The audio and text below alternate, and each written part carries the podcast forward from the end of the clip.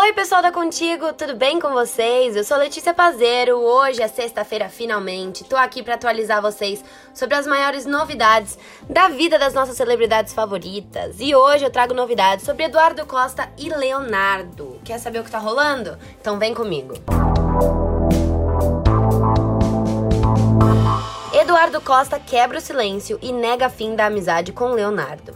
Esse rompimento é natural. O cantor sertanejo Eduardo Costa se pronunciou pela primeira vez sobre o encerramento da parceria com Leonardo. Ele esclareceu que a amizade com o sertanejo não acabou e que eles apenas encerraram as atividades de um escritório que mantinham juntos para a organização do Cabaré, show que levaram para todo o Brasil. Esse rompimento é natural, porque não existe mais escritório. A parceria Eduardo Costa e Leonardo no cabaré não parou, ela continua. O escritório que foi desmontado. O Leonardo vai ficar com a talismã e eu vou ter o meu escritório. Não existe uma quebra ou uma briga.